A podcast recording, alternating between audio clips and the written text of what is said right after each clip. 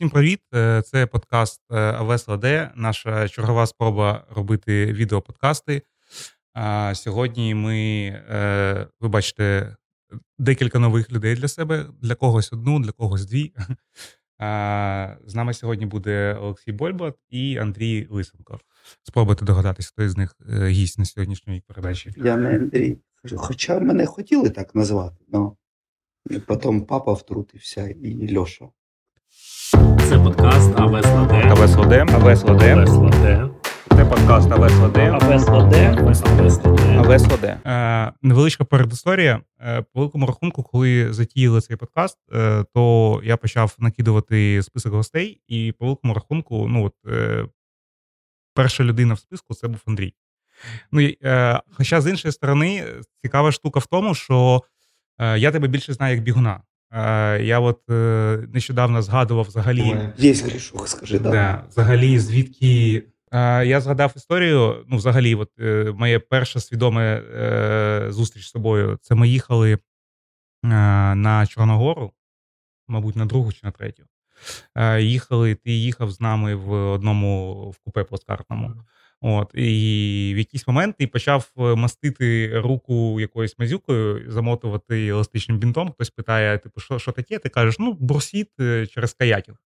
Я такий думаю, ну, блін, каякінг, якась така така штука, типу, от, а потім виявилося, що в, в цьому ти там доволі довго. Тому те, що ми взагалі питаємо всіх людей в наших подкастах, розкажи взагалі свою історію, як тебе це почалося, е, звідки ти дізнався про каякінг, як ти в нього потрапив. Ем, Я почну з того, що в мене в сім'ї ніхто не займався ніякими активностями. Взагалі ні в близькій сім'ї, ні в великій родині. Якось всі були, всі покоління були сконцентровані на виживанні якомусь, напевно. Тому це якась така розкіш була дивна, незрозуміла. Ну, відповідно, в мене в дитинстві не було ніяких теж. Мене не, не брали з собою в походи на байдарках, я не ходив в піші походи, я в горах не бував. І ну, там якісь футболи дитячі, всяке таке, як у всіх і ніякого професійного спорту. І так це продовжувалось десь, напевно, років до 15, до там якогось 10 класу. І тоді в моєму житті з'явилися піші, якісь е, захоплення. Знову ж таки, це навіть не можна назвати походами. Це були якісь такі піші прогулянки тут по Київській області, таке Мгм. ночовки на вихідних, намети, але хоч щось почалось, почалось якісь пригоди.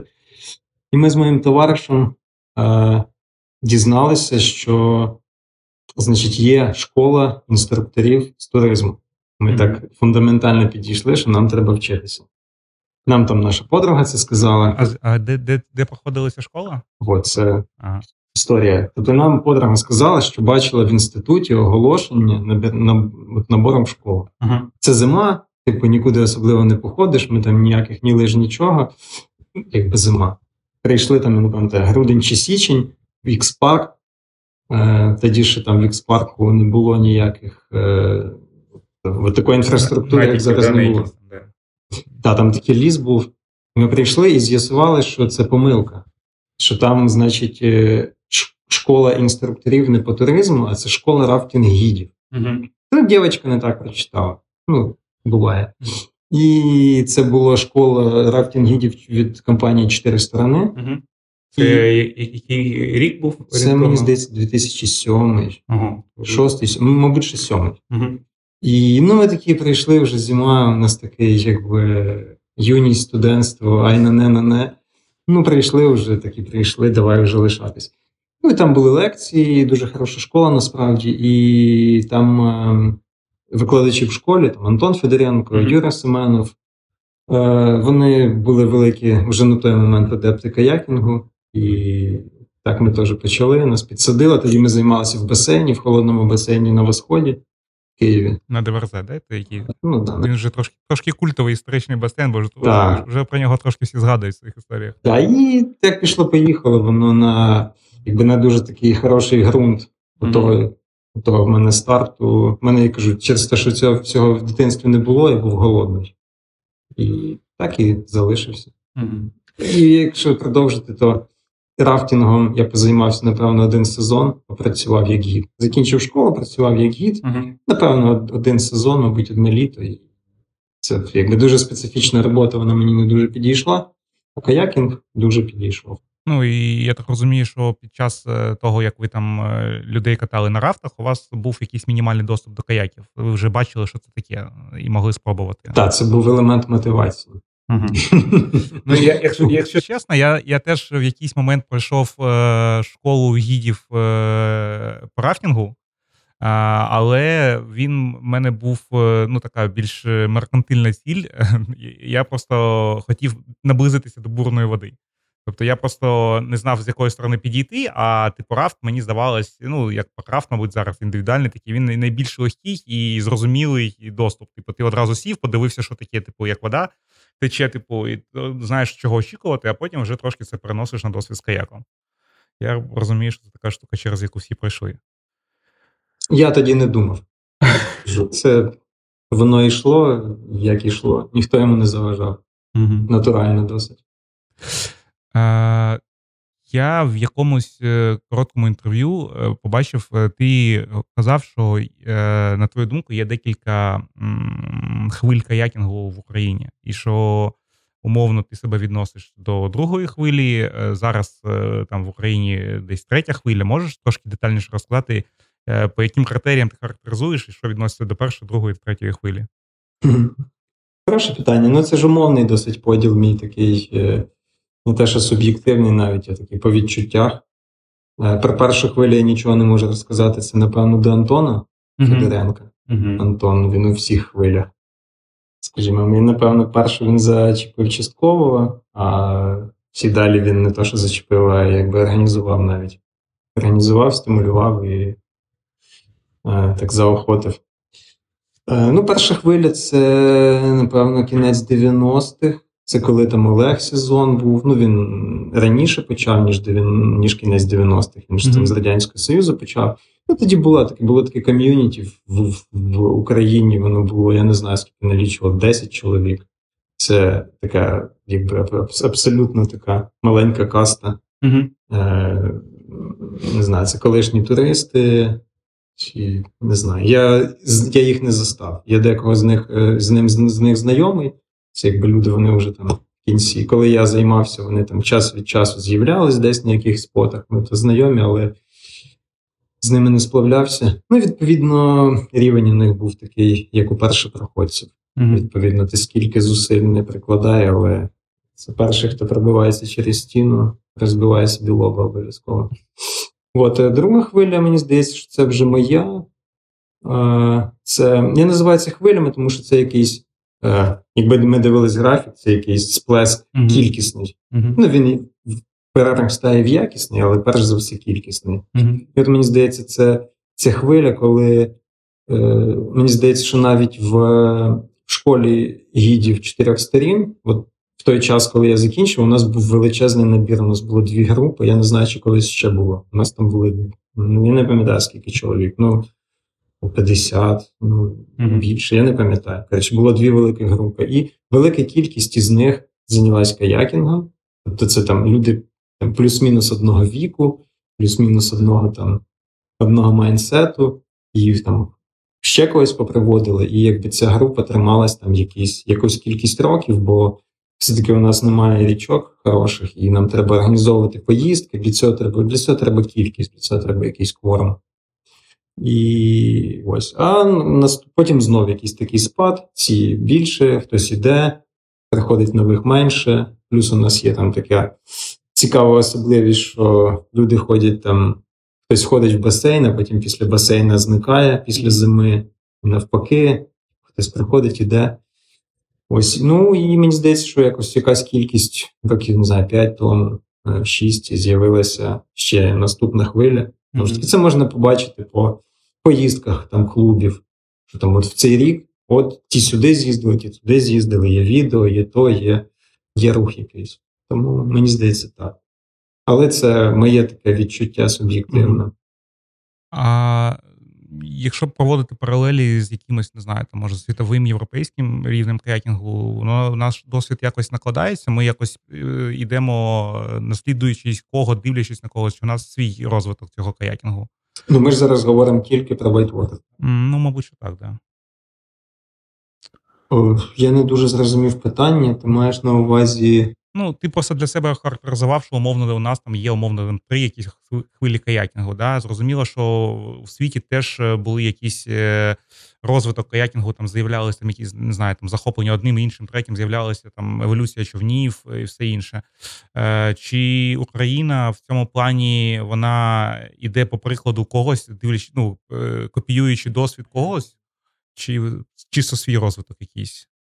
От перша хвиля, то що ти казав, що ну, перші, які йшли, то ну, вони пробивали з собою ці стіни, тобто помилки були.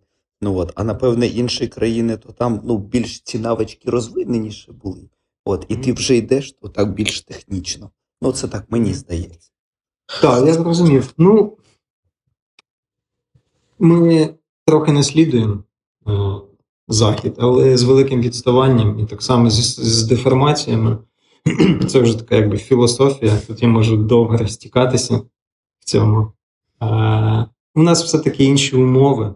У нас, е, у нас однозначно свій шлях, тому що якби умовній людині в Австрії треба комусь можна вийти з хати і сплавлятись, комусь можна прив'язати човен на машину і проїхати 20 хвилин і сплавлятися.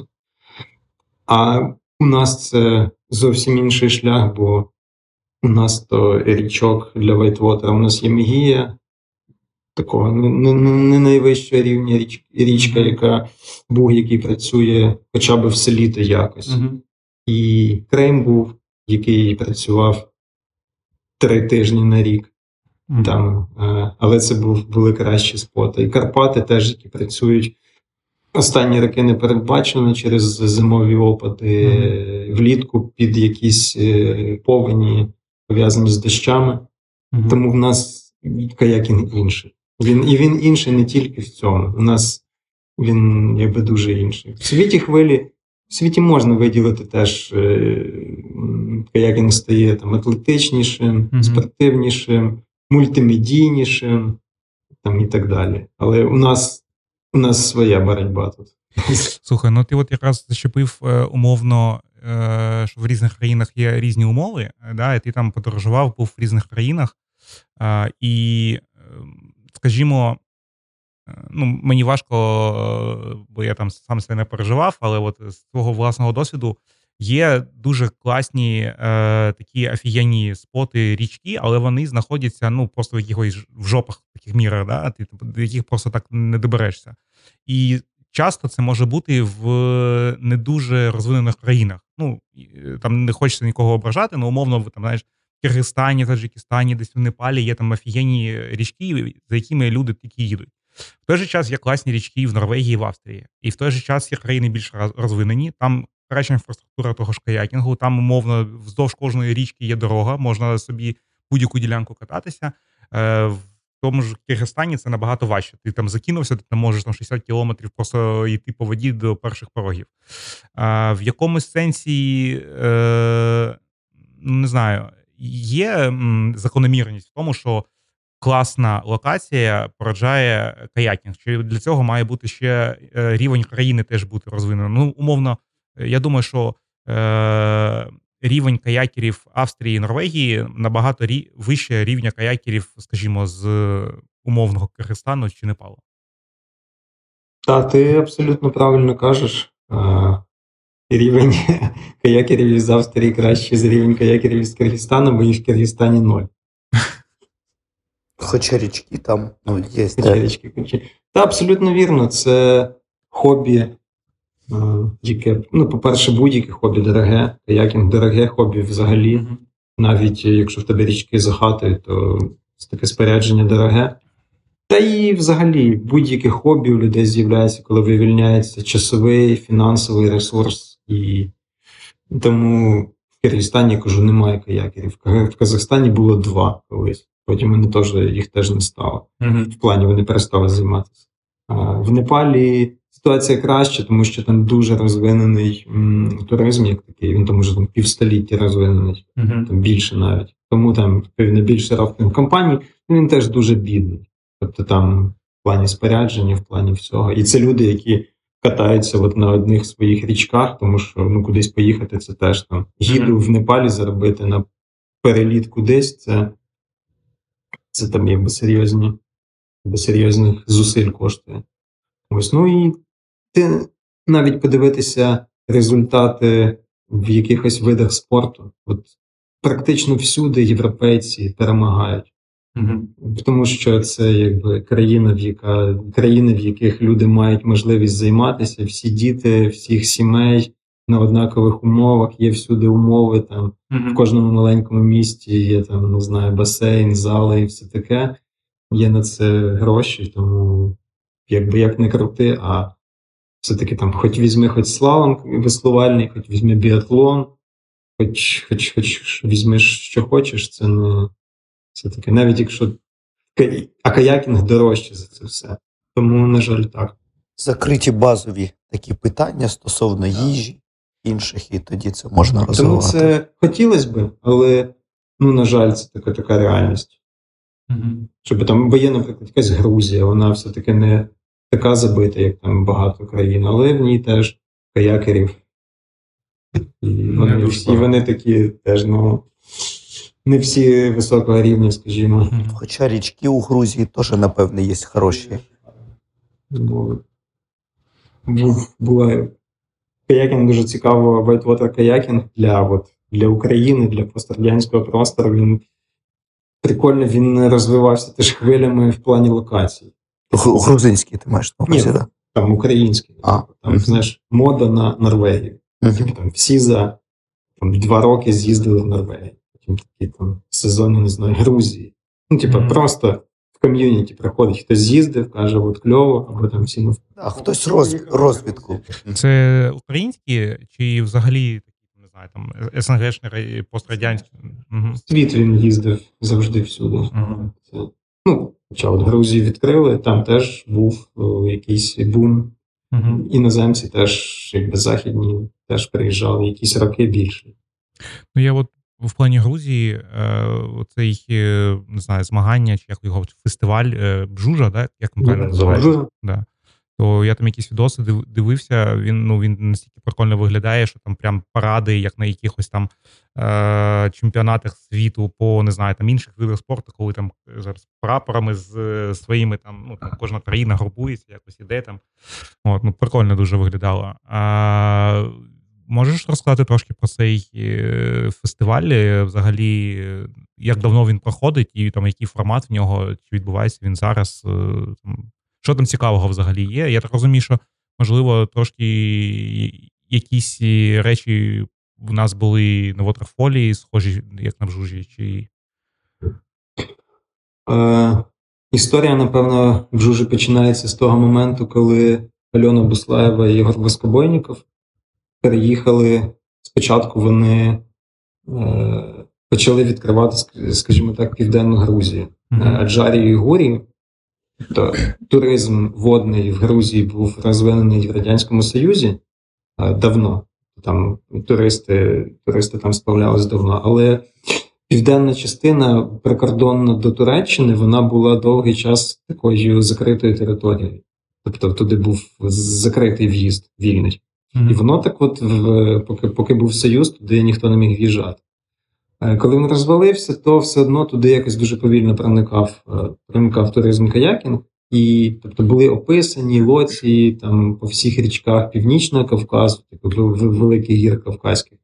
А з'ясувалось, що в- на півдні там свої річки, своя інша трохи сезонність, тому що там тепліше, там сплави з лютого, там сезон з лютого, напевно, починається. І ось і вони туди переїхали.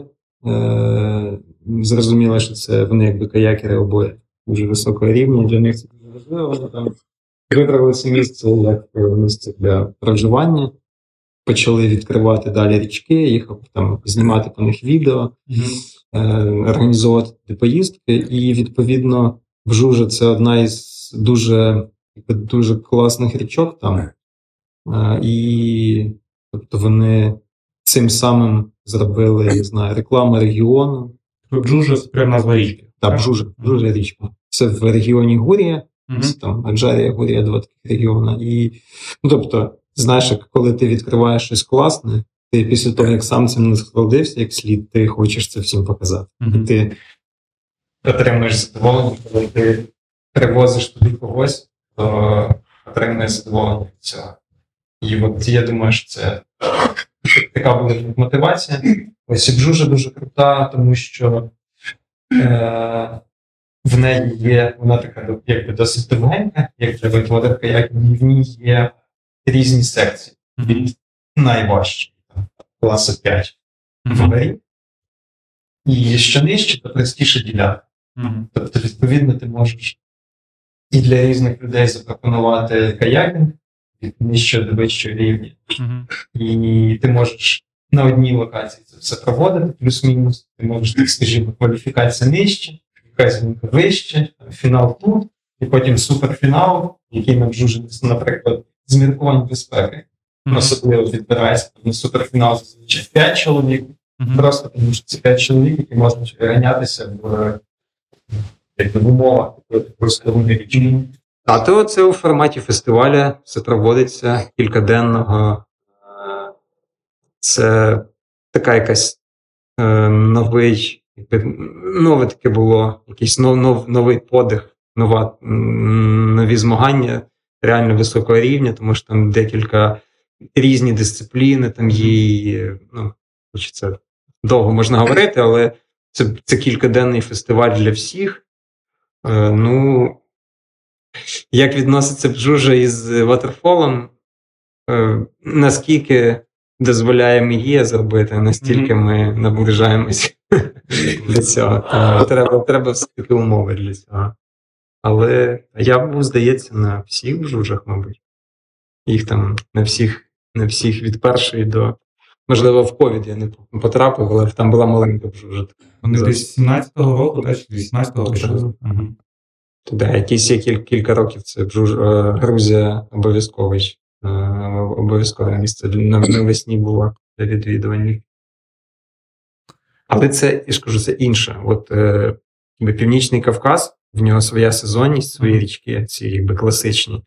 А от Південна Грузія це якби зовсім інша нова штука. Вона 10 років тому почалась. Ну і так само багато іноземців туди приїхало. Якраз завдяки Альоні Єгору вони відкрили регіон, можна прямо сміливо сказати.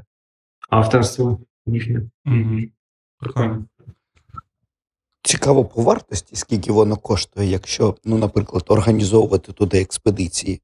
Ну, от, наприклад, Україна сама по собі, то вона вже ну, багато річок е, спробували. І от, наприклад, якщо Грузія це буде. Ну, так. Ну, Варто ще сказати, що там теж досить непогані умови. Там е, дороги, нормальні дороги всюди. Єдине, що там величезна проблема це побудова гребель. Там зараз Мгм. топиться просто з страшними темпами все. Там, там турки допомагають грузинам будувати греблі, цілі каскади, цілі системи, навіть коли там кілька долин з річками вони утворюють одну, одну систему, тут Мгм. гребля, там гребля, трубою з'єднані тунелі через хребти, які там збирають воду разом. Через... Ну, тобто там велике будівництво. Да, можливо, Грузія, не Туреччина, тому це будується повільніше. Мгм. Іноді ці труби рвуться там, але все одно це питання недовгого часу, поки якісь секції позникають. Тому сумно, але так воно всюди. Ну так, дійсно, бо і якісь там. Навіть в Норвегії будують Так. будують на маленьких річках. Це світова така проблема для каякарів. Ну, по великому рахунку, це чисто все бізнес, да? Я так розумію, греблі будуються лише для того, щоб додаткову якусь електроенергію. е, Важко сказати всюди. Я думаю, що всюди плюс-мінус по-різному. Ну, да, і вибач, що не відповів на, на вартості. Е, ну, вартість це логістика. Ну, скільки тобі потрібно для того, щоб туди приїхати, привезти човен.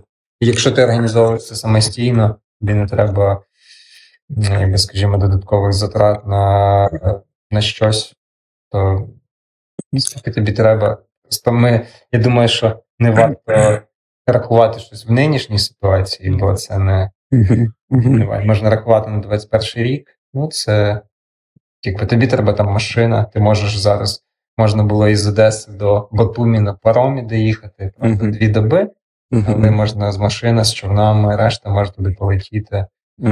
І всі витрати, заправляй машину, катайся. Слухай, в плані логістики е, є ж варіанти, що люди е, відправляють свої човни літаками. Там умовно орендують машину, катаються зі своїми човнами. І є, що просто орендують там по місцю все. Е, в чому взагалі е, плюси відправляння? Ну, тільки те, що ти на своєму човні катаєшся, ти до нього звик, чи воно є якась фінансова складова в цих питаннях, що воно там дешевше відправити, чи дешевше там взяти в оренду? Е, Це хороше питання, і знову ж таки, тут є серйозна специфіка України, в тому, що у нас практично ніякі авіалінії не беруть човни, а ті, що беруть, беруть їх дуже задорого. Мгм. Типу, оверсайз, кілограм 20 доларів чи 10. Там тобі човен обходиться в 250 доларів переліт з ним. В той час, як, наприклад, Wizz Air із е, Західної Європи возить човни там, 30 євро за одиницю. Типу вилітає? Так, просто одиниця там в 32 кілограми, наприклад. Мгм. Або там 30 доларів кожен цей connection. Ну, буде 60, там, якщо в тебе пересадка. Тому питання грошей дуже сильно. А, якщо я не знаю, десь прокат човна там 15 євро, можливо, чи доларів за, Мгм. за добу, рахуй тобі скільки на 10 днів.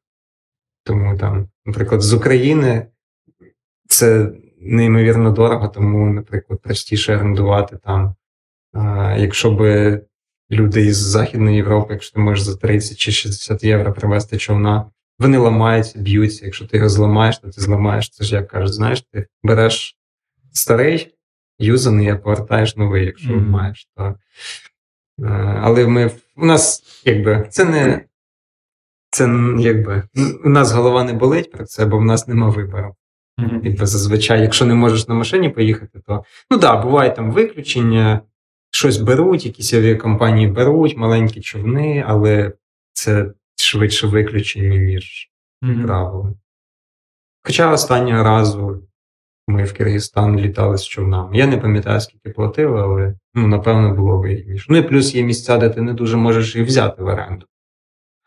Наприклад, в Киргизстані не дуже можеш взяти в оренду. Мгм. Тому так. Але я не знаю, я, наприклад, без проблем і з радістю катаюсь на прокатних човнах. Навпаки, можна спробувати щось нове. Хтось, е, не знаю, не любить, любить своє питання, питання смаків. Теж є, напевне, така сезонність. Якісь місяці, ну, якщо про Грузію говорити, там краще їхати, якісь не чи там більш е, такі річки, що все сезонні. Ні, всесезонності, мені здається, нема ніде. Ну, крім Мегії. Це Ні, ну влітку там влітку там теж маловато водички. що там є, треба бажання, готель. Е, ось, ну, сезонність, е, знову ж таки, в якій Грузії, там, наприклад, ця ж Південна Грузія, вона тепла, вона там працює, коли починають танути сніги, а вони тануть, тануть рано. Не Знаю, класна історія. Я останній раз, мабуть, коли був у Грузії, це була якраз зима 21-22. Я там був на Новий рік, і якби ця особливість, що там в Батумі, наприклад, плюс 18, ти таки катаєшся на велосипеді, потім від'їжджаєш трохи. в- Це як повезе з погодою, звичайно, але від'їжджаєш в гори і там потепліло більше, там тане сніг, ти можеш сплаватись Мгм. 31 грудня. А, ти можеш потім ще й на лижах покататись, трошки далі по тій самій долині проїхати. Там, наприклад, то ось так. Але влітку, відповідно, там немає води, бо вона стікає і вже, напевно, там із середини травня, чи там з кінця травня вже все висихає, але знову ж таки йде дощ, йдуть дощі, є вода. Ну і восени знову ж таки багато води починається, бо починаються дощі. Але це теплі дощі. Мгм. Там, відповідно, там якийсь північний Кавказ, там своя сезонність, там влітку забагато води. Ну, тобто є таке правило, що якби в ледовикових річках е, складних літо це не сезон, тому що там сонце дуже сильно топить льодовики, і там вода річки вспухає, там не можна справлятися. Занадто складно. А от там весна, початок літа і кінець літа, осінь це сезони на, на всіх цих великих, особливо річки, які там течуть з високих хребтів. Таке. Новачки собі можуть підібрати якийсь маршрут. Ну, от е, люди, які, наприклад, півроку, рік, от е, так. Промовтимо, продовжимо Грузію промовити, так? Е, Ну, мені просто, ні, ні, мені просто дуже цікаво, тому що ну, вона більш-менш близько, туди можна доїхати. Ну, і що, і- давай дивитися в наших реаліях. Я розумію, що потрібно в як- як- доля оптимізму має бути завжди, але я думаю, що, скажімо, ти от казав про Україну, да, що в Україні е, там, типу, нема річок. Ну, менше з тим, все одно там є якісь е, споти. От е, скажи е, умовно там для новачків, е, зрозуміло, що, мабуть, це оптимально буде Мегія. Якщо вони там чомусь вже там на, на болоті колись навчилися, куди варто дивитися там next level, якась наступ для свого розвитку, куди варто було би їхати після того, якщо ти себе вже більш-менш впевнено почуваєш на Мегії. В Україні. В Україні. В Україні. А в нас там так багато опцій насправді. У нас лишаються Карпати, з якби з бурхливої води. Лишаються Карпати. В Карпатах якби ці класичні, класичні карпатські річки Чорний Білий Черемош. Угу.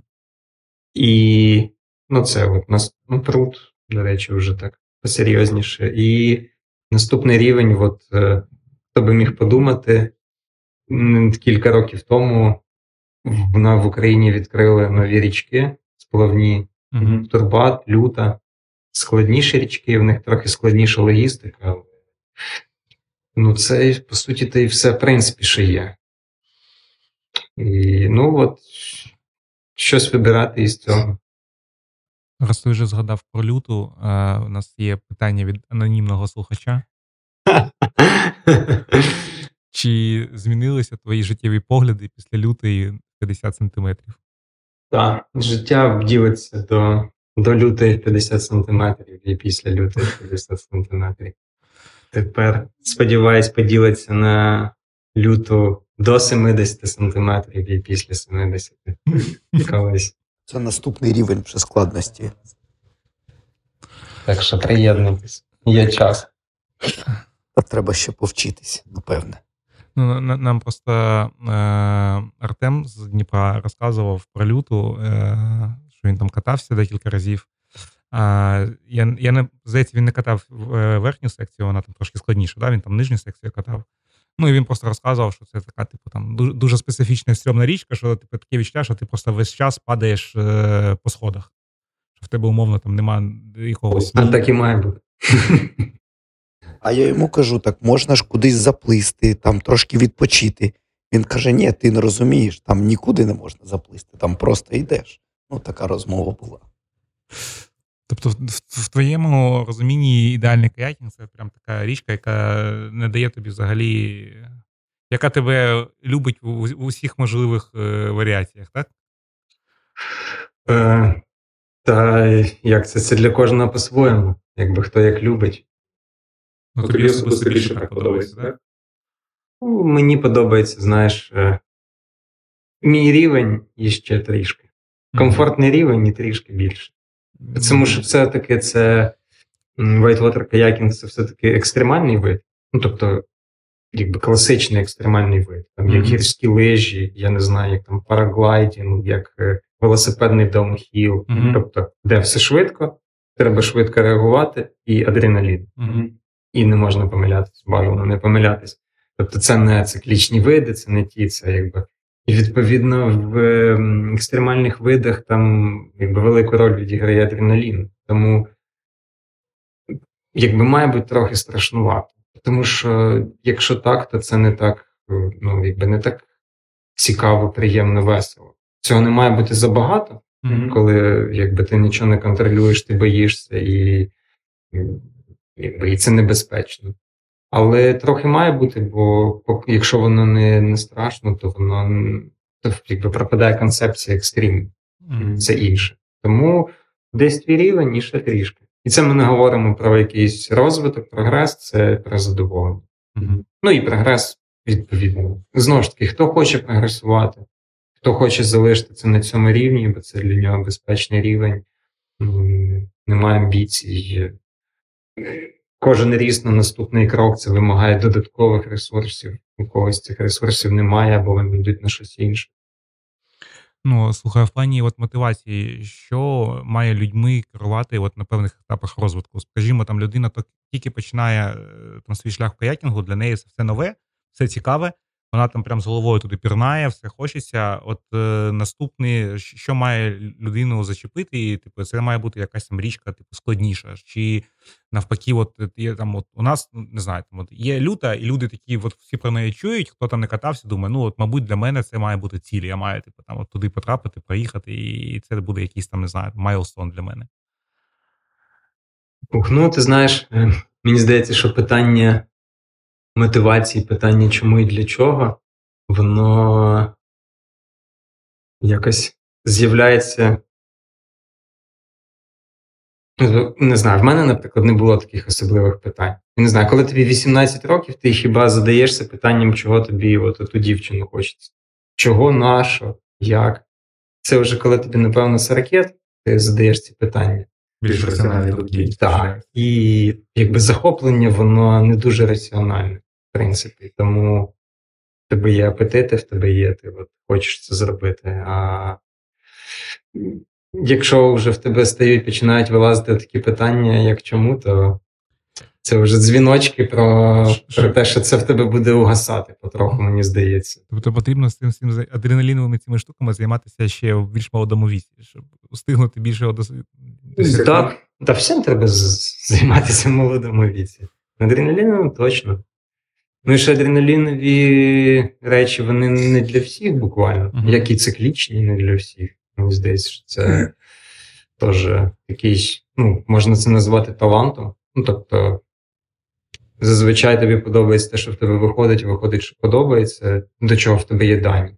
Ну, бо, наприклад, в адреналінових видах все-таки є там адреналінові реакції. От коли там тобі стає страшно, тебе там час вповільнюється чи прискорюється. Ну, тобто одні губляться, одні ні, і, ну, і так далі. Тобто це, е, це якби ми такі, якщо у великому дивитися, якщо дуже там Мгм. загроза життю. Але воно ж так само працює і в маленьких. Ну, типу, коли ти там несешся, не знаю, чи, чи по порогах, чи на лижах, тебе там все це мелькає, то ти хтось встигає це контролювати, в нього там вистачає там і периферичного зору, і такого і Мгм. фокусованого, а в когось ні. Це просто не йому. Ну, страшно. І страх в Whitewater каякінгу це просто окрема тема, якби боротьба зі страхом. Там у всіх, у всіх свої способи Мгм. бо це дуже неприродна штука. Ти не повинен бути в воді, і ти ж не повинен бути перевернутим в воді. Ну, типа, це не, неприродно і це своя. Коротше, кожен сам з цим бореться, і хтось таки не справляється. І, ну, просто, чесно кажучи, ну, і це не для всіх, напевно. У тебе Не хочу сказати, що комусь не треба. До якогось рівня все для всіх. Мгм. Ну, типу, але після якогось це ти якби. Якщо в тебе нема там, таланту даних, то ти будеш застосовувати якісь неймовірні ресурси, досягати менших результатів. Може, тобі треба просто зайнятися тим, до чого в тебе, з чим тобі не страшно, Мгм. і, і ти там прогресуєш. Може, тобі треба просто в наступні двері зайти. менше стресу, більше задоволення. Да? що? Абсолютно, це думаю. От ну, у тебе так достатньо багато такого досвіду є. Е, цікаво, е, ну, от, який рівень травматизму і наскільки він такий ну, важкий, от, по твоєму досвіду, ну, от, серед каякерів. От, можливо, ти міг би сказати, там, наприклад, ушиби, чи там переломи, чи може більш серйозні, і якісь. Е, Зруйновані сім'ї. ні, ну то таке, то е, ну, е, і, і від пива воно може зруйнуватися. А от, ну, от погана підготовка і рішення піти на складну річку. От, ну, може бути якісь сильні травми чи ні, від чого це залежить. От так прояснити цю картинку, особисто мені вона дуже цікава. Угу. Хороше питання дуже. І на диво, на щастя велике. Травматизм, мені здається, значно менше, ніж логічно би, щоб він був. Просто це збоку все виглядає, особливо людям не зі сфери, як просто суїцид. Але, чесно кажучи, на щастя, каякерів то немало. Е, Травми бувають, але теж ну, не настільки часто, не настільки фатально. Те, що загоюються, такі, такі травми. Ну, якби, як в мені здається, як в будь-якому екстримі, серйозні травми це коли ти на якомусь дуже високому рівні, там, де ціна помилок дуже висока. Просто навіть якщо ти мега-експерт, там просто ціна помилки висока. Е, там, я не знаю, прилетіти з водоспада в камінь, е, просто тому що це. Тому що лінія дуже важка, там не знаю, що таке.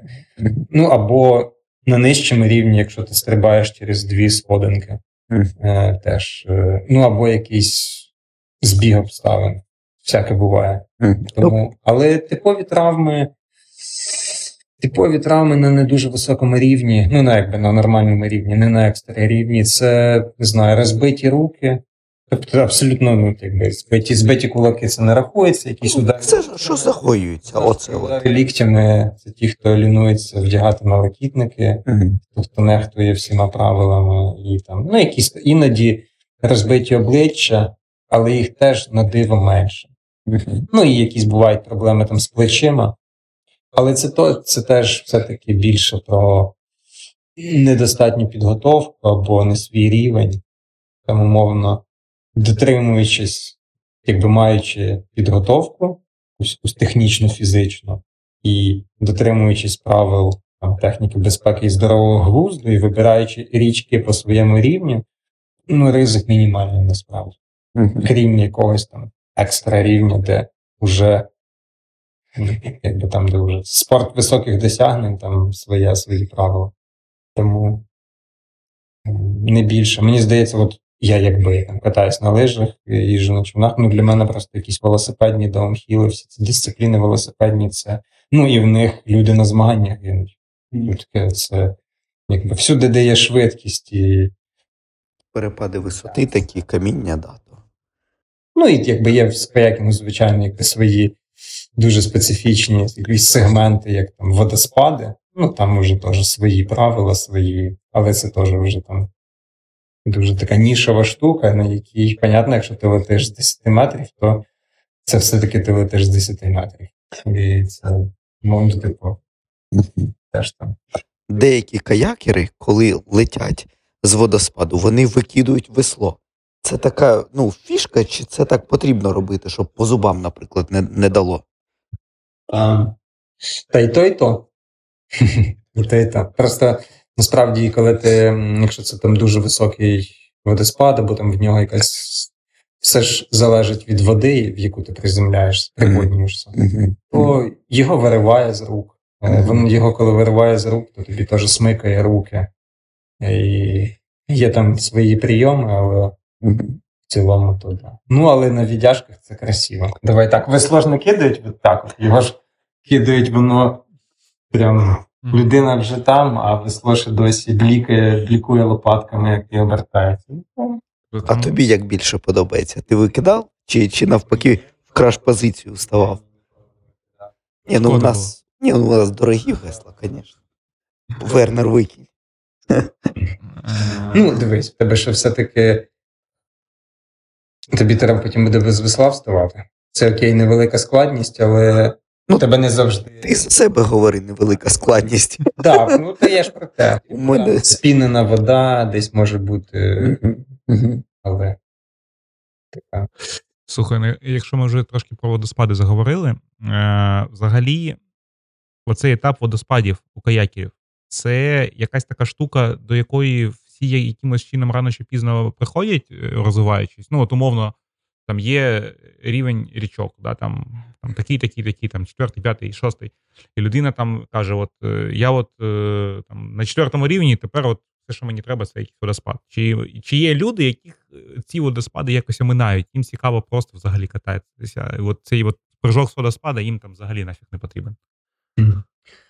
Мені важко казати, я якби за себе можу говорити. А, ну, однозначно, комусь це не потрібно, комусь це небезпечно. Як є 100%.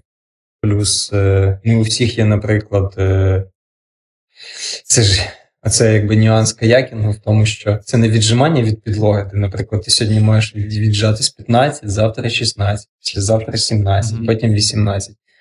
А в тебе є річки, на яких пороги оці умовні класи 2, 3, 4, 5, вони умовні, вони залежать від рівня води. Тобі дуже насправді важко цю плавність втримати навіть в там, хороших регіонах не завжди вдається. Ну, ти приїжджаєш на річку, там багато води.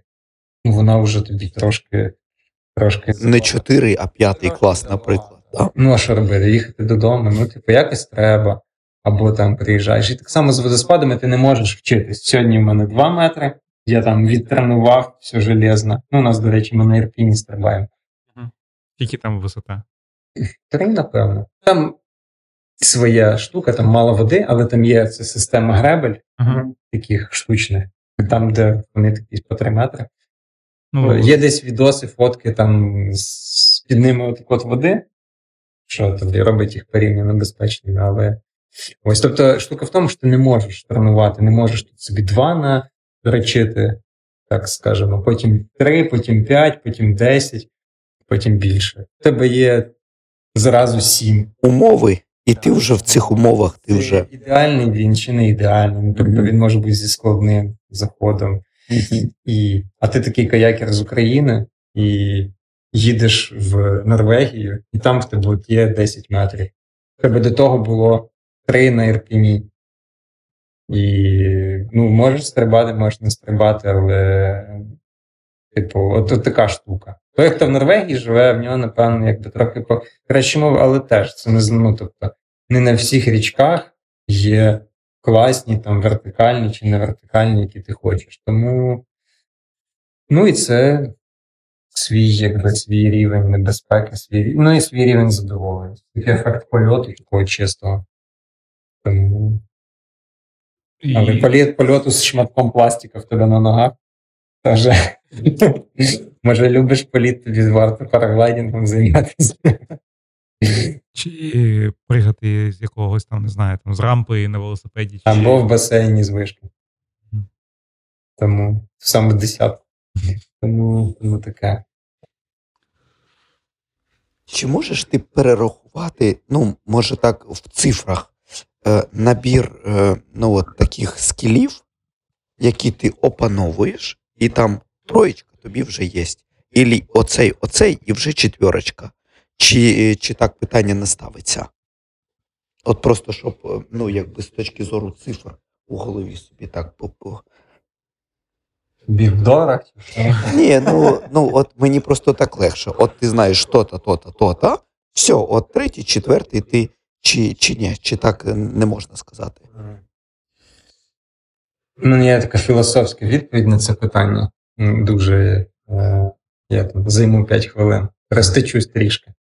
Але це дуже важливо, бо е, якби я не хочу, щоб це звучало якось песимістично чи відлякуюче, але Україна це все-таки не регіон для whitewater каякінгу.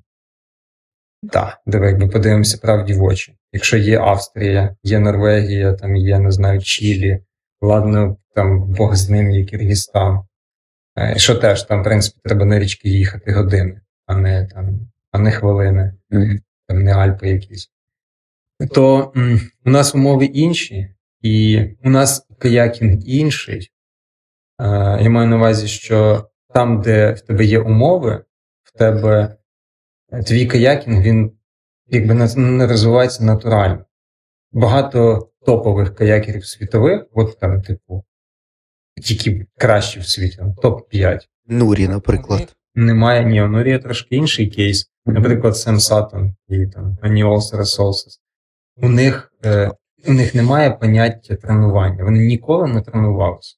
Ну, а як це? Ну, в смислі, в тебе біля дому річка. Ти такий ростеш, тобі стає там 5-6 років, в тебе біля дому річки, в тебе в регіоні, як я не знаю, як хтось рибалить, так люди займаються каякінгом.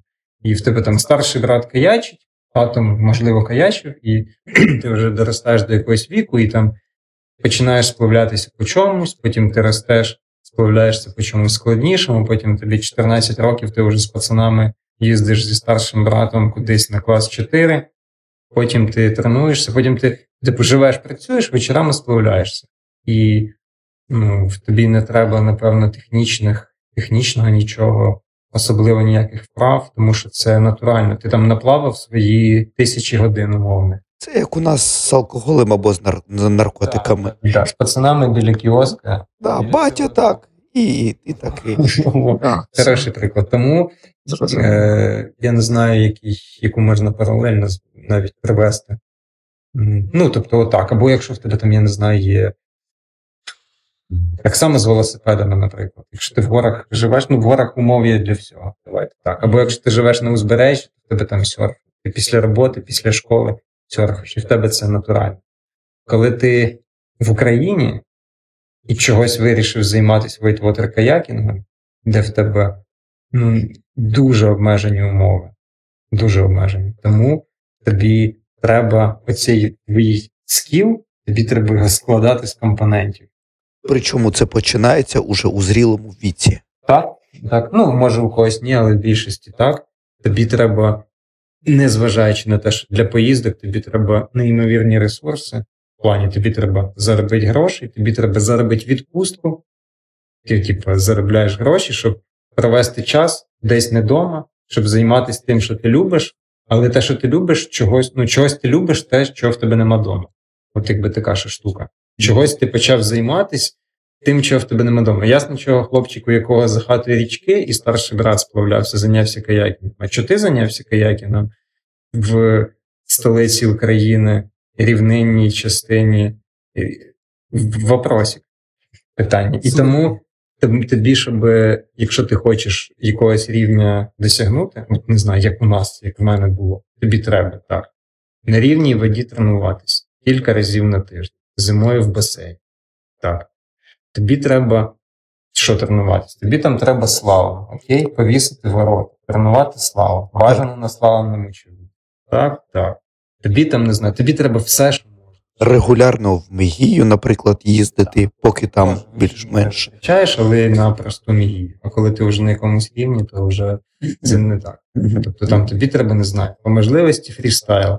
У нас в Україні це була е, бочка в Харківській області, теж ці поїздки на вихідні. Бо що тобі треба фрістайл для того, що тобі, типа, треба.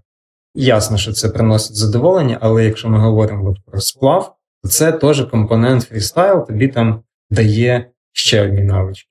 Ти там по-хорошому ще ходиш в зал, займаєшся ОФП, щоб тебе там плечики не повипадали на сплаві. Ти ще читаєш книжки про самураїв, тому що зі страхом якось треба боротись. Правильно? В тебе немає цієї натуральності, ти був на проті, а потім приїжджаєш в Норвегію з такими очами. 100 грам для храбрості тут не підходить. Це не та ситуація. Це можна. вот. І тому там не знаю, граєш в конополо знову ж таки, тому що це теж тобі щось дає. Там не знаю, сплавляєшся на порівній воді, береш там участі в е, байдералі і все таке. І ти докладаєш мега зусиль, щоб зібрати такого Франкенштейна із себе з усіх компонентів, зібрати, і потім в кінці ти, звичайно, приїжджаєш е, кудись, наприклад, за кордон, Тебе питають, ти кажуть, ти молодець, ти хорошо сплавляєшся. В Україні що є річки, а тобі хочеться заплакати, тому що ти на це вбив стільки годин, стільки не знаю, сотень тисяч годин, і ти десь знаєш, десь наближаєшся до тих людей, може, може наближаєшся до тих людей, які екстра нічого не витратили, які просто ходили за хату сплавлятись, на вихідних їздили по Альпах, типу на вихідних там декілька годин. І тому якби Ну, з цим ніч- нічого не поробиш, бо дій- дійсно комусь це дається легко, комусь не дуже. Але це ти ж це робиш, мабуть, не для того, щоб приїхати в Норвегію і почути, що ти класно справляєшся. Мабуть, ти абсолютно. ти робиш Але це вже ти навіть розумієш питання, знаєш, ну питання якоїсь безпеки рівня. Якщо ти хочеш, типу, якщо ти живучи в Україні, хочеш поїхати кудись влітку на цікаві річки, тобі треба робити оце все. Інакше, інакше ти не поїдеш, ну інакше не будеш. Ну, типу, тобі треба робити щось для чогось. Не просто те, що хочеш, а щось для чогось. І, ну, на жаль, е, якби ти на це витрачаєш життєвий час, це тебе екстра зусилля. От, наприклад, в Україні там для бігу умови ну, нормальні, непогані. В Карпатах двох тисяч метрів і перепаду там в півтори. Це нічого собі. Там, у нас 100 мильники з, десят, з десяткою наборів відбувається. У нас це можна зробити, а в жужа рейс у нас не можна зробити. А в той же час е, там можна і це і те зробити в Грузії. Да. Ну, це знаєш, це, наприклад, це те саме, що не знаю, в Уганді схотіти займатися, не знаю, Лижами. лижами, стрибками на лижах з трампліна або бігав, або біатлоном. Мгм. Ти можеш, да, це хороший приклад. Ти можеш влітку на лижі, ролерах кататися, знайти, в тебе нема там умов. Придумати собі десь заасфальтувати стадіон, стріляти, не знаю, з якоїсь говнорушниці по чомусь, їздити на збори за кордон, витрачати всі бабки на збори в Альпах. Да, ну що, що це тобі стане? Ну, якщо в Уганді проведуть чемпіонат, то можна там щось зайняти, якісь місця. Да, тому, типу, це якби філософська штука. Тому, якби повертаючись до питання, це порахувати важко, але у нас це треба, ну тобто, треба Багато зусиль. займатися, бажано займатися всім, всім потроху. Мені ще твій приклад дуже подобається, тому що я так дивлюся. е, Ну, багатьом людям це е, батьки. От через батьків то почалося і захоплення спортом. Ти до цього приходив сам. Ну і це також така історія, ну, цікава. Ну, я ж, очевидно, в той час не думав про це, ці всі високі матерії, що це стане, як це буде, скільки часу. Тобі там не знаю. Ну, ти взагалі 15 років чи 18, чи 19, не пам'ятаю. Мгм. Що ти думаєш? Ні, ти взагалі курси спутав, думав, що це буде піший, а тут рафтинг виявляється. Ну, хай буде, ладно. От і до чого привело. А, якщо розвиваючи оці паралелі, е, зрозуміло, що там каякінг з бігом порівнювати, мабуть, взагалі е, не варто. А, хоча я думаю, що якщо брати каякінг на гладкій воді, то, мабуть, е, він має кращі шанси. Так. От. А якщо проводити паралелі, скажімо, Whitewater і гірські лижі, то чому, скажімо, у нас каякінг може бути хоча б на тому ж рівні розвинений? Тобто, тому що в нас не вкладаються в це гроші, чи є якісь ще інші питання? Ну, та перш за все, перш за все, умови. Ну, дивись, у нас є Буковель дорогущий, але стабільний. У нас є ще декілька курортів, які теж плюс-мінус стабільні. Ну, в той же час є Мгія. Ну, Мегія це. Я не знаю, Мегія це не знаю. перевод- Переводячи паралелі, може зі мною хтось не погодиться, але це не знаю, в рази слабше за Буковель і там, не знаю, Драгобрат, подобавець для лиж. Мегія все таки. Тобто, умовно, Але лижі те саме, лижі, лижі дешевше, скажімо так. Лижі дешевше це нижча точка входу трохи. Ну, тобто, ти там, взявши інструктора, чутка, там можеш вже в кінці дня якось по чомусь з'їхати, можливо. А, ну, все разом, все разом, все потроху. Просто до Мегії тобі ще треба. Ну, до речі, є покрафти. От е, покрафти, Мегія, нормас. Це на покрафті ти можеш в той самий день сплавитись по Мегії, приїхати і сплавитись. Мгм. На каяку навряд вже ти там будеш перевертатись. Це мокро, це все. А, а влітку це ще якби це ще нудно. Якби все, ну і плюс популярність, культура. А, може, ми можемо проплатити якихось тіктокерів, які там нам на, наріжуть е, красивих віддяшок про Мегію. Мгм. Ну, слухай, із САПом так було. Крім того, що САП у нього теж є свої нюанси, але мені здається, що от то, що кожна друга чи перша фітоняшка ну, просто зобов'язана зробити собі історії на САПі, Мгм. сидячи на сраці, стоячи на колінах, неважливо.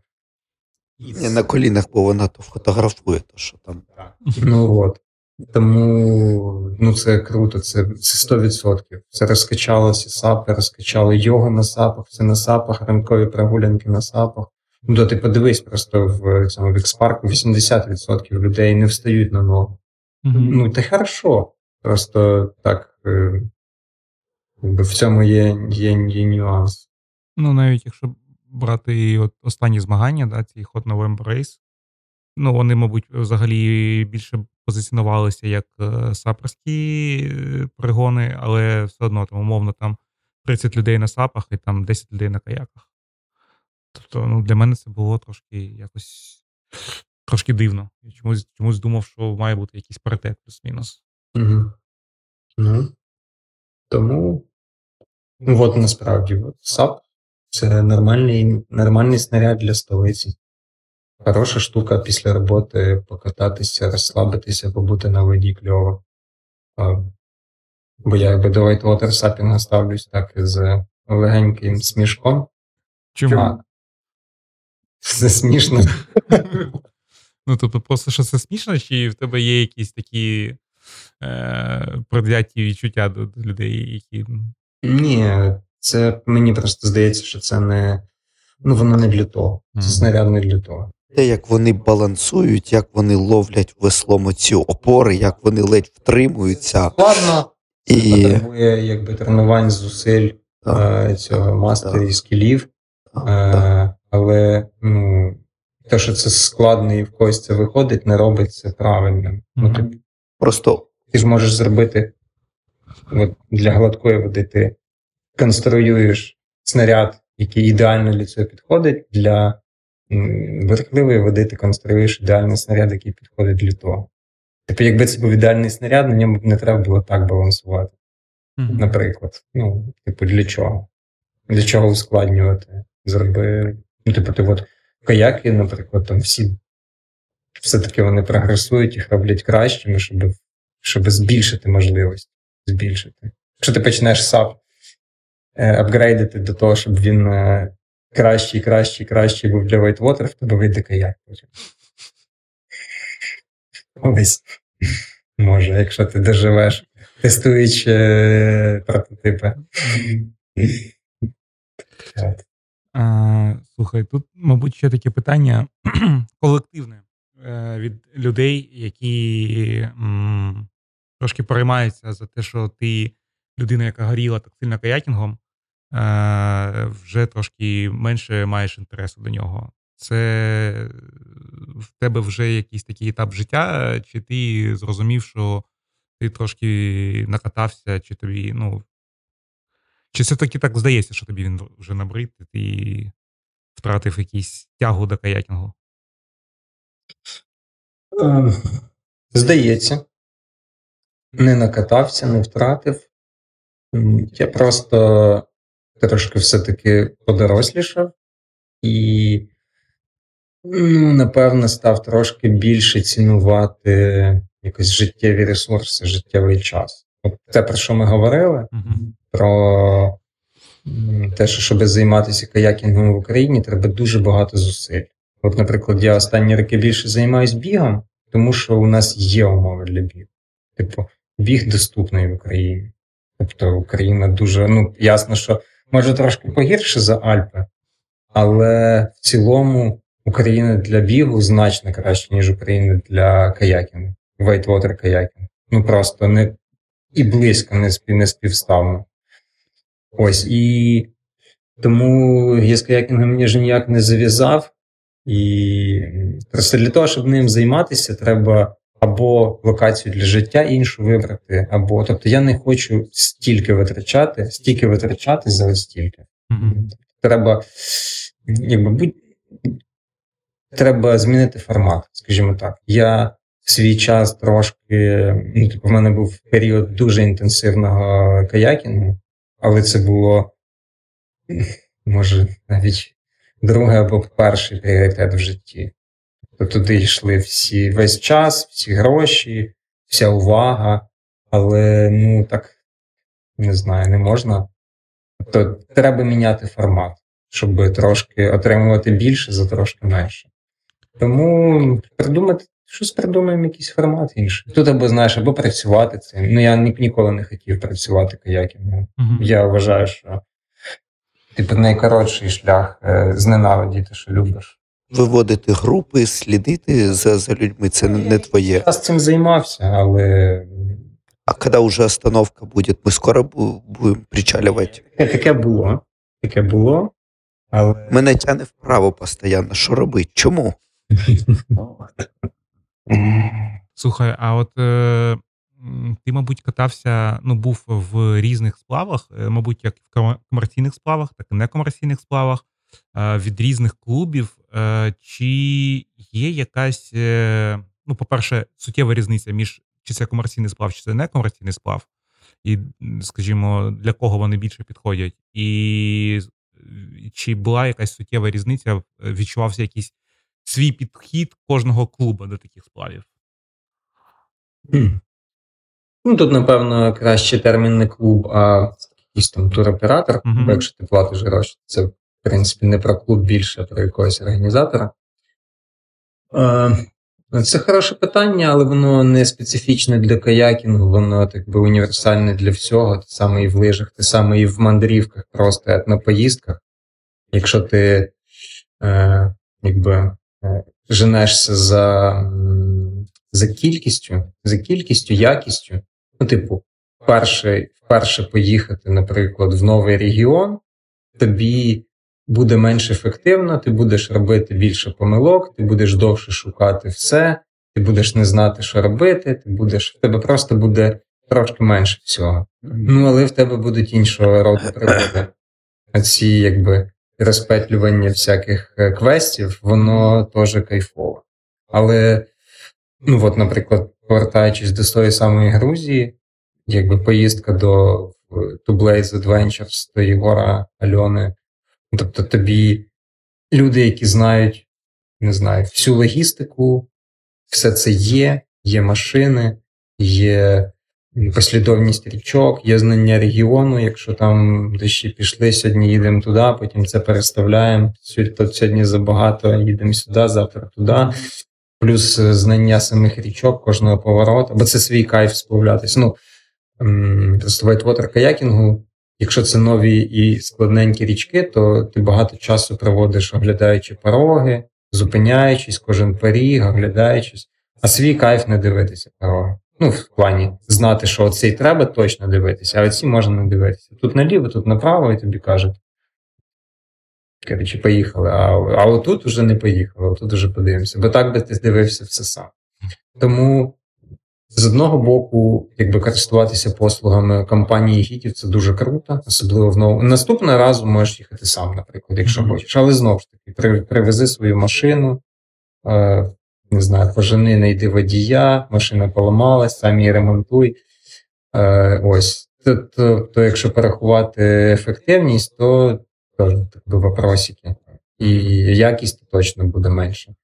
Але є звичайне але. Е, в цьому є ризик.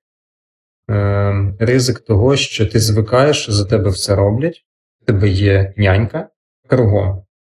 В тебе є е, тобі ти і машини не водиш, ти і їсти не готуєш. В деяких компаніях, в деяких турах тобі навіть готують їсти. Ти такий. Ти прокидаєшся вранці. От тільки їси, їси і катаєшся. В чому є свій кайф. Але ти звик, що тобі на річках е, все розказують, тобі своєю головою думати не треба. Е, ти не дивишся пороги, бо тобі в порогах кажуть, ну точніше, ти не, не вмієш це робити. Тобі кажуть, що в цьому, потім туди, потім туди, потім туди. Ти якби в тебе атрофується інструмент прийняття рішень, оцінки небезпек, планування.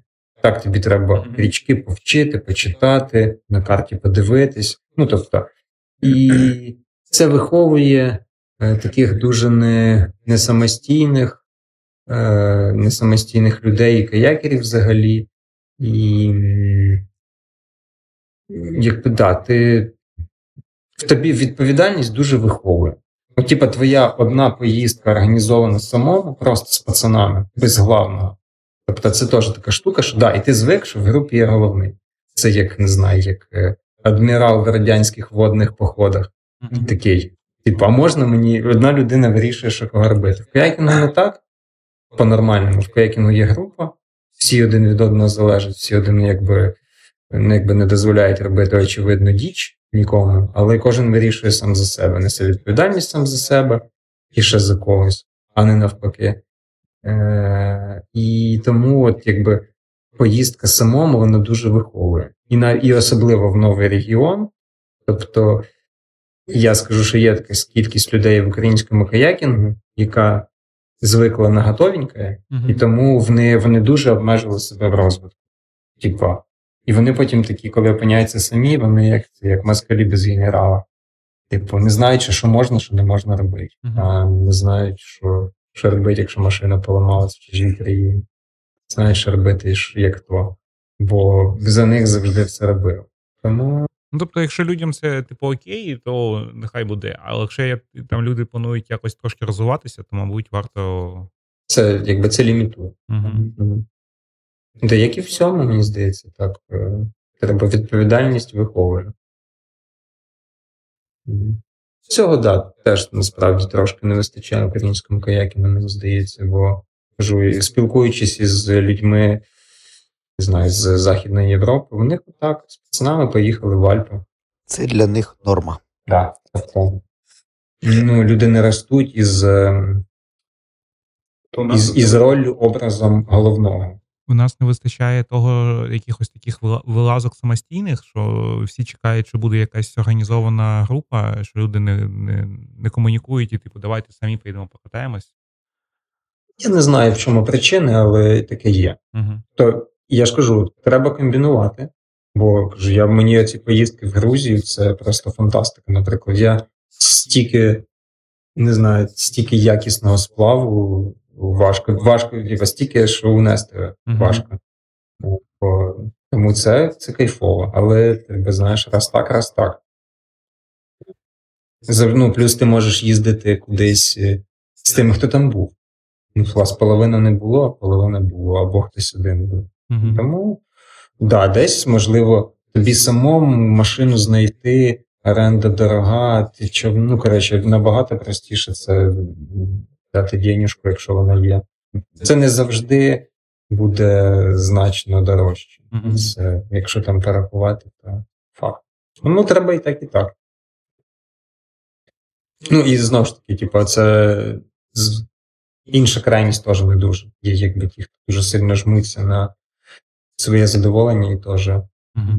В якийсь регіон вони ніколи не поїдуть, в якийсь поїдуть, але половину часу проведуть за кермом замість того, щоб кататись. Це. Для мене оце питання, чесно скажу, дуже болюче, тому що е, ну, мені теж так здається, що у нас в Україні не вистачає такого, щоб самим зібратися і робити якісь свої подорожі, замість того, щоб е, ну, десь комусь платити і тебе виводять. Тому це мене теж Я думаю, що дуже. тут в руках. Ну так, так. Телефоні. Ну, ще якби організовані тури це класно, щоб показати. Ну, тобто показати, як це може бути, ставити стандарти. Мгм. Знову ж таки, в, ти запитував, в чому різниця між е, різними якби, організаторами комерційних поїздок. Е, від, ну, якби, не можу сказати ці відношення ціна якість, бо це важко порахувати, але є сегменти цінові. Хтось більше на всьому економить, і це підходить комусь, когось немає можливості. Мгм. А хтось, наприклад, вважає, що ну, якщо ми вже приїхали в Киргизстан, то давайте вже там їсти фруктів достатньо. Ну чому? Типу, півсвіту приїхали, щоб тепер економити і їсти консерви. Ну, неправильно, мабуть. Тому, але ринок є. Був би, був би клієнт, був би попит, е, пропозиція підтягується. У мене таке питання є, ну теж воно так на якийсь певний час не буде актуально, але ем, ну, якісь, може, топ-5 країн, куди е, новачкам поїхати було б легше і з точки зору е, самої річки, і з точки зору ну, грошей. От, от таке в мене питання. Тобто, там, ну, наприклад, Грузія дешевше, річки там легше. І от так, от твій досвід. Тому що цей подкаст він же буде і після війни, і от е, мені було б цікаво. Топ-5. Е, Ну, ну, Я- ну то топ-3, топ-5, то ілі просто от як. Грузія точно там. Е, тому що там і є вибір річок, є вони описані добре, і є люди, які можуть організувати поїздку. Мгм. І більше того, окрема штука в комерційних поїздках це школи. Тому що є тури, де ви сплавляєтесь по якійсь кількості річок. Ага. тури організовують гіди умовно. Тобто це якби е, сплав. Тобто ти всі за себе відповідають, всі забезпечують безпеку, ну там гіди, але це сплав.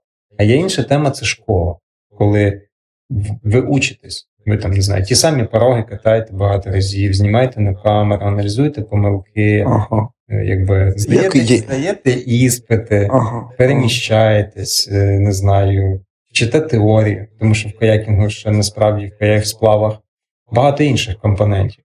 Там я не знаю, і якась і навігація, орієнтування, і мотузки, і безпека, і все, все, все, все туди, туди, і медицина.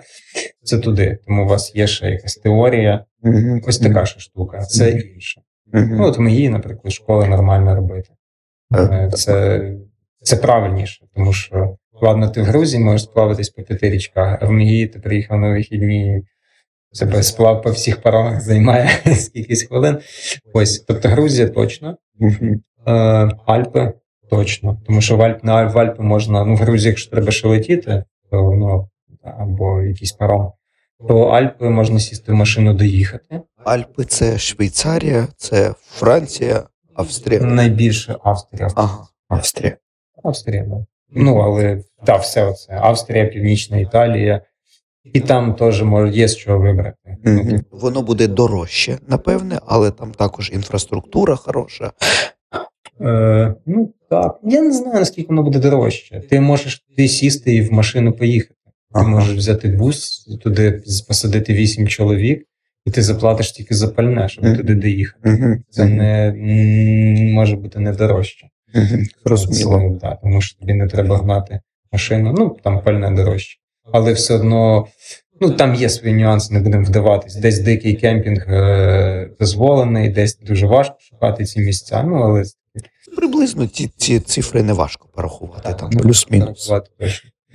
Ну, Норвегія, точно. Ага. Туди, можливо, складніша логістика, але там, особливо новачку, є вибір річок, є О. прості річки. О, оце от Ну, тому що там умовно, я не знаю, в якийсь, в якийсь регіон, я не знаю, в якоїсь країни важко сказати. Та я не знаю, навіть в Киргизстані там. е, Ну, тобто там немає різноманітності простих річок. Там якби іншого іншого характеру, то в Норвегії їх мільйон. Ти там відкриваєш гейтбук, і там 150 річок, наприклад, 150 секцій. Ага, ага. Всі там прості, складні, всюди дороги, переїзди короткі. Тому Норвегія точно. Ну, це так і з близького, може, щось забув. Ну, на перший рік у цього мені хватить. Ну, розумієш, Це я. Альпи це така штука, це ж не, не, не, не, не, не, одна річка. Це. А далі вже там екзотики. Але ну плюс-мінус десь там летіти вже треба. Далі. Ну, Е, принаймні для початку, то це дуже хороший список Ну, такий. просто, просто знаєш, хтось любить е, каякінг, це ж подорож, хтось любить якусь різноманітність. Ну, типу, там я вже в Альпах був, я тепер хочу в Непал. Хот-доги на вогт мається на увазі, да, чи на якихось іншій заправці, що подорож, частина. Я вже в Непалі був, я тепер хочу, не знаю, в Каліфорнію. А комусь е, ну, Альпи катати не перекатати, а Норвегію так взагалі. Комусь окей, кожне літо в Норвегію і кат- катосити. Вже все налаштовано, вся логістика продумана, все є там. Ну, катати. Ми ж домовилися, ми не будемо обмежувати свій розвиток. Та да, тільки не ми. У каякерів є така традиція, якщо ти десь там в порозі випав човна, тебе трошки десь там допомогли тобі е, врятуватися, то ввечері потім ти починаєш виправдовуватися і п'єш е, алкоголь чи щось інше з тапка. Е, чи тобі взагалі відомо, звідки пішла ця традиція, наскільки вона розповсюджена, вона є, типу, все- все- всесвітня чи тільки українська? Е, я не знаю історії. Став. Я не знаю історії. Е, Я чесно і не задумувався насправді над, над походженням цього. Відношусь до традиції, як до традиції. Ну, вона не в Україні вигадана так точно. Вона, звичайно, прийшла звідкись. І поширена і тут, і там. Просто мені вона подобається. Тобі часто доводилося пити ще напевно? Не часто, ну, звичайно, всім доводилось. Мені не подобається її зловживання, е, зловживанням її. Тому що ем, часто цим ем, зловживають з новачками. Ну, тобто новачки, які вилазять кожного дня по 8 разів на день. Ну, типу, що їх, що їх змушувати пити? Це якби не, не спортивно. Мгм. Це як не знаю, як бити слабких. Набагато прикольніше, коли все-таки відстрілюється хтось із серйозних. Досвідчений Да, такий. досвідчених, і коли хтось досвідчений п'є, це прикольно. Ясно, що Це е, немає амністії для новачків, це для всіх, але ну, типу, ну, це не, не, не, не цікаво. Тобто напоїти, наприклад, мене і Антона це дві різні речі. Я не знаю, чи розказували тобі на останньому ватерфолі, е, коли там були різні, ну, придумали там якісь треш-гонки. Тобто у нас там були сплави там без. е, Ти там або сідаєш швиденько і веслуєш, не вдягаючи юбку, або тратиш на все час, або там їдеш з як е, ніби з поломаним веслом, типу з однією лопаткою. От. І останній етап був: Антон каже: давайте так. Е, ну там були класи аматори, класи про. І каже: клас про робить е, два ескімоса і погнали. А аматори по одному ескімосу і погнали. Всі такі, Антон, ти що ти придумав? Ну, це якась фігня. І там, здається, 6 чи 7 е, про було. Е, вони перевертаються, і двоє людей таки не встало взагалі. Ну, все. Це прям туди ж. Не. Да. Тобто всі, всі сміялися, що ти придумав. Антон каже, зараз подивитись. Ну, ніби, ніби відчував, що ще зараз буде. На досвіді. Так. Він на досвіді. Це. Традиції, так. А, ну, мабуть, тоді будемо завершувати, Андрій. Дякуємо тобі за класний досвід, за класні історії. Я думаю, що багатьом людям буде це цікаво, і я сподіваюся, що це, мабуть, не остання наша зустріч і розмова. Я думаю, що в подальшому піднімемо якісь ще більш актуальні, цікаві каякерські теми. І ну, в цілому дякуємо. Клас, дуже дякую вам. Дуже цікава розмова вийшла. Да.